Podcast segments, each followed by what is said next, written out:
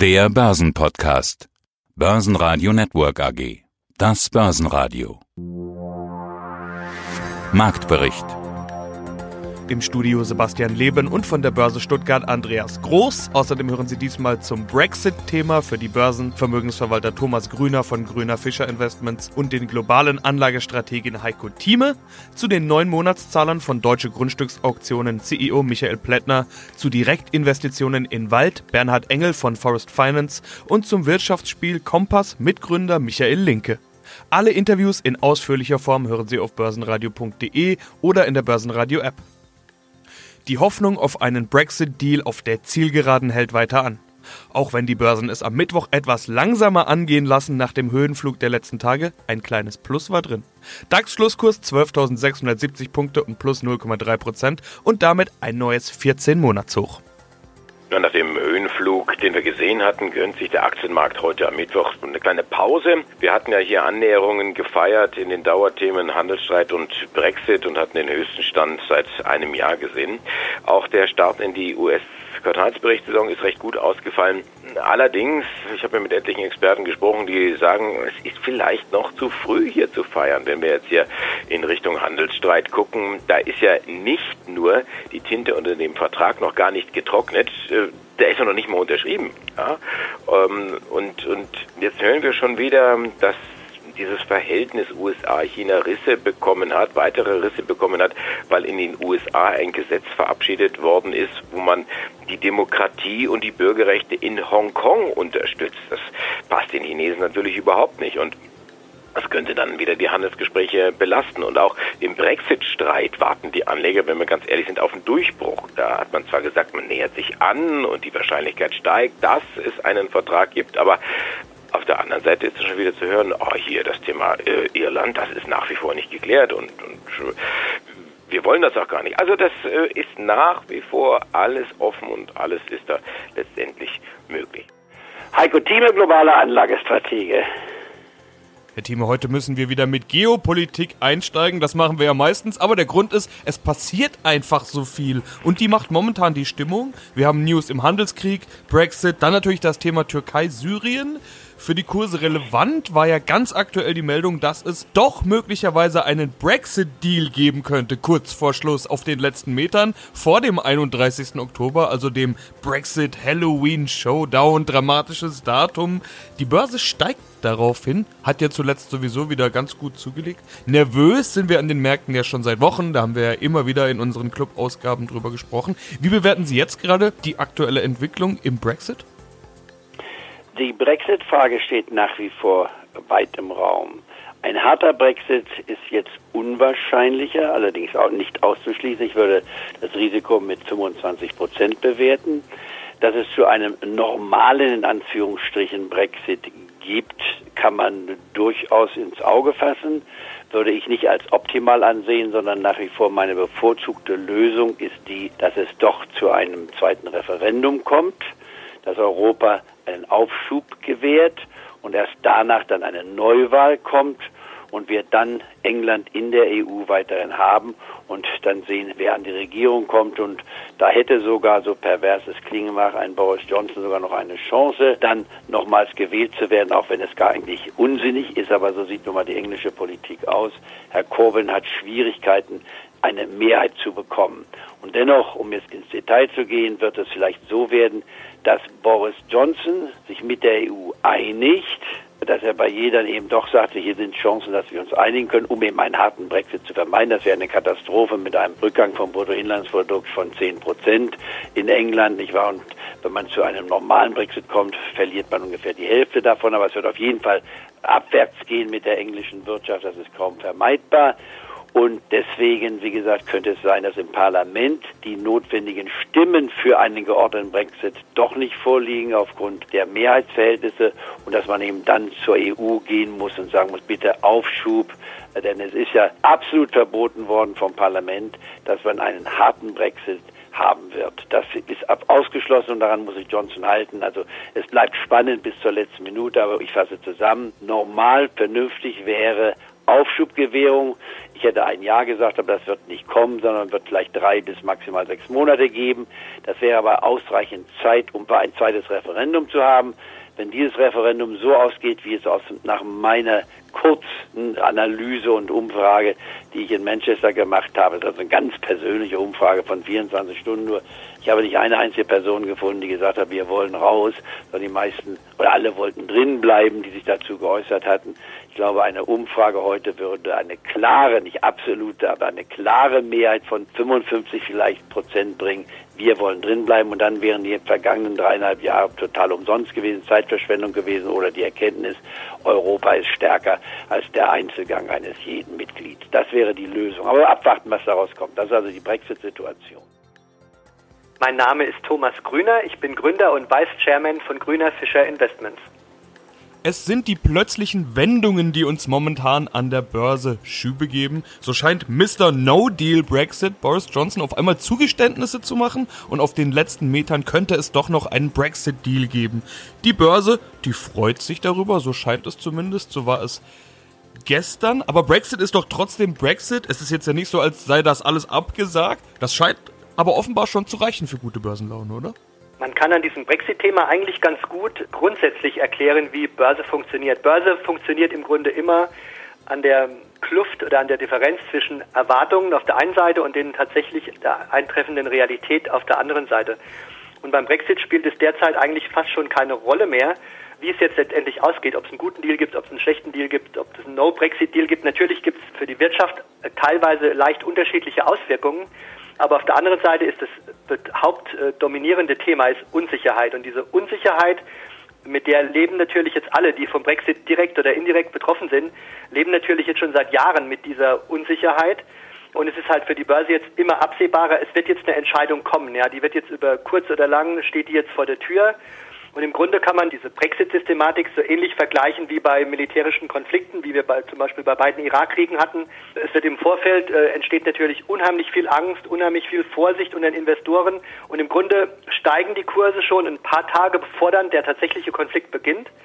Äh, und beim Brexit, denke ich, wird es so ähnlich sein. Ja, man, man freut sich in Anführungszeichen jetzt einfach auf ein, ein Ende der Diskussion und das ist dann letztendlich auch, irgendwann kommen jetzt die Fakten und das ist dann eben das Ende der Unsicherheit. Man kann dann planen und die Wirtschaft wird sich äh, sehr schnell auf die neuen Rahmenbedingungen einstellen, ob es jetzt einen No-Deal-Brexit oder einen guten Deal gibt oder eben nicht. Ich denke nämlich, man muss da auch Realist sein, auch wenn es jetzt einen No-Deal-Brexit gibt, dann werden die einzelnen Länder untereinander relativ schnell vernünftige und pragmatische Lösungen finden. Und diese Horrorszenarien, die teilweise auch da eingepreist und diskutiert wurden, die halten wir ohnehin für völlig übertrieben. Und dann läuft die Berichtssaison. Wir hatten in den vergangenen Tagen schon drüber berichtet. Manche gerade die deutschen Firmen, die kommen ja erst in den nächsten Wochen dran. Da werden die Zahlen gerade ermittelt und manch einer stellt fest, oh, unsere Zahlen sind ja gar nicht so gut, wie wir gedacht haben. Dann muss eine Ad-Hoc-Meldung raus und das haben wir momentan ganz fleißig. Wacker Chemie zum Beispiel kam heute mit einer Ad-Hoc-Meldung. Wir haben ja so ein bisschen rumgefrotzelt. Äh, über welches Wacker sprichst du denn eigentlich? Wacker Neuson gestern schon abgefrühstückt mit einer Prognosesenkung und Wacker Chemie eben heute. Man streicht wegen der schwachen Polysiliciumpreise die Jahresziele zusammen und bereitet ein Sparprogramm vor. Wie jetzt hat ein Händler gesagt, na ja, irgendwie war das ein offenes Geheimnis. Wir sehen ja hier die Polysiliciumpreise und dass die jetzt äh, eine Umsatzwarnung und auch Gewinnwarnung rausgeben, das ist so überraschend nicht.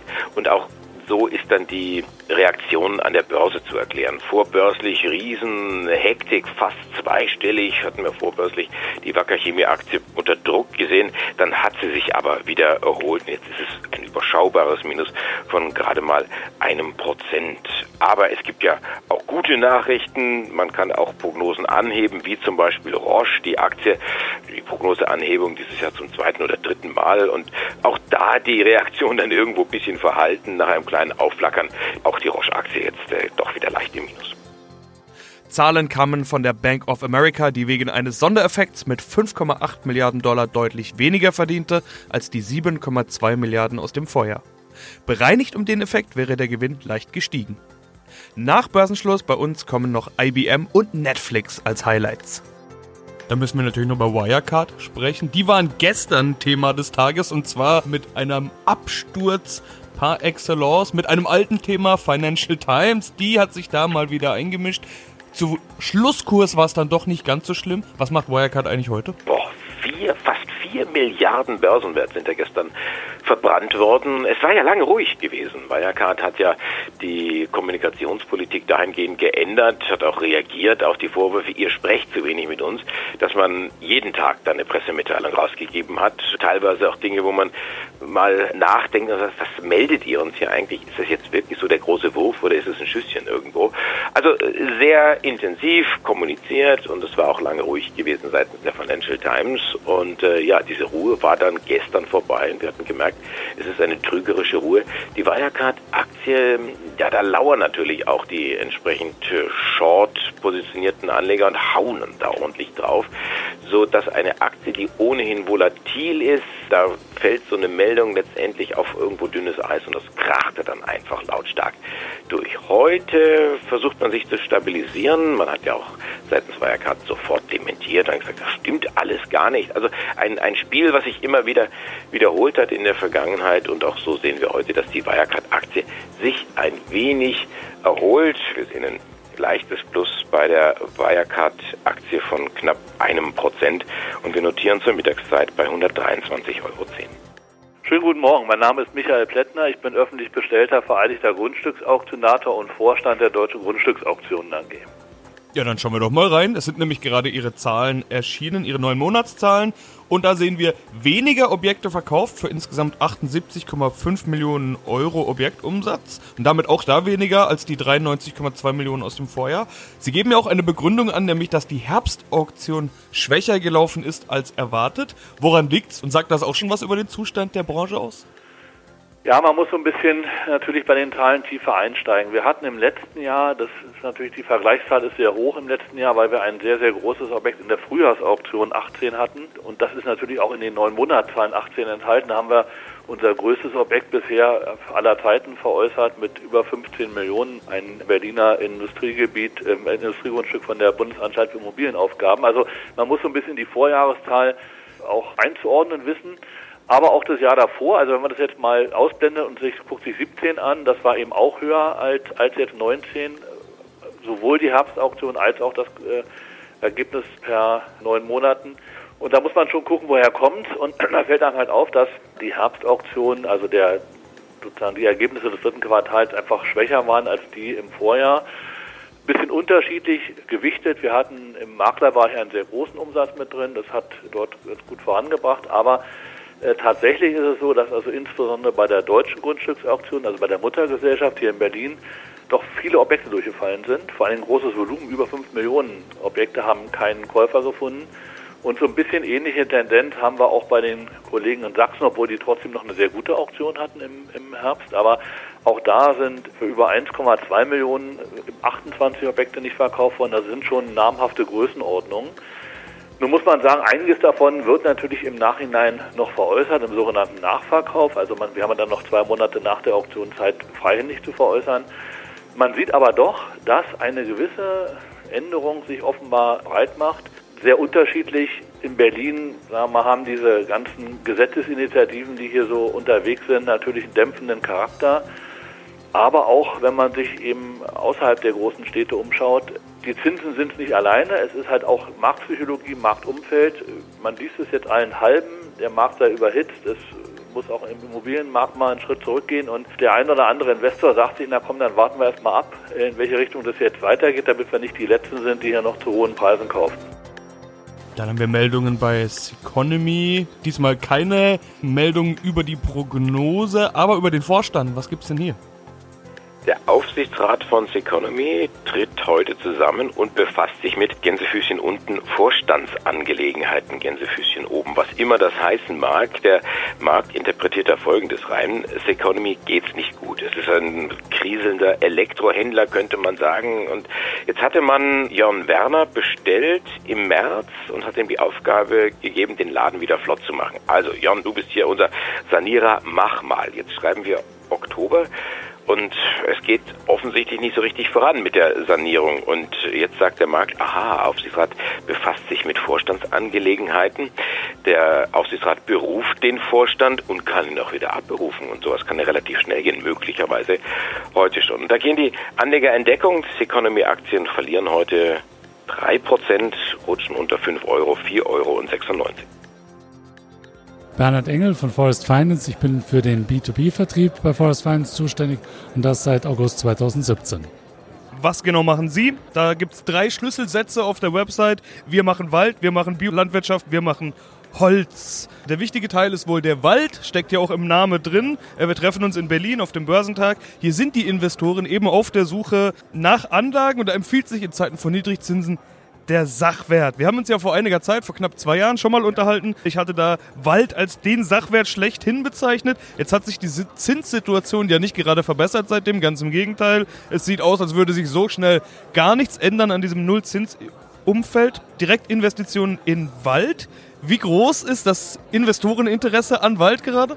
Also momentan, also auch, sage ich mal, seit dieses Fridays for Future dann gekommen ist, fragen schon viel, viel mehr Kunden auch nach. Wir haben gestern erstmal die Statistik uns angeguckt.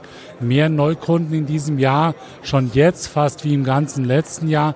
Man merkt, dass die Nachfrage da ist. Man muss natürlich in diesem Bereich Direktinvestments mehr erläutern und mehr erklären, was es bedeutet, in Wald- oder Agroforstsysteme zu investieren.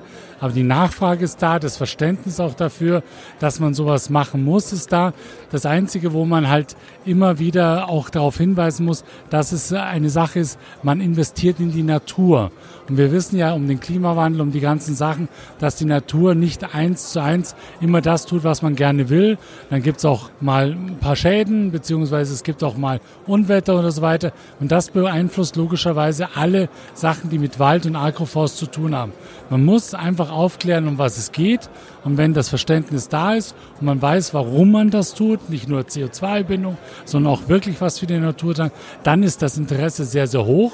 Und wir haben sehr, sehr viele, die letztendlich auch Wiederholungstäter sind, die sagen, ich habe mal was gemacht vor 10, 15, teilweise auch 20 Jahren. Ich mache jetzt wieder, weil jetzt ist es an der Zeit, einfach mal nochmal zu investieren, nochmal was Gutes zu tun. Und Gutes tun heißt jetzt nicht, ich mache was und will am Schluss nichts raus haben, sondern das ist ja, wie ich vorhin sagte, der Dreiklang. Ich möchte was für die Ökologie tun, ich möchte was für den sozialen Bereich tun, dass die Menschen gute Arbeit haben, fair bezahlt werden, die Gleichberechtigung von Mann und Frau im Beruf und so weiter, was das betrifft. Und letztendlich aber auch eine gewisse Rendite, die wir letztendlich über die Erträge, über die Ernten, ob das jetzt Kakao, Dattel oder Oliven oder der Holzeinschlag ist, das können wir wieder zurückgeben. Das ist ganz wichtig und das tun wir auch.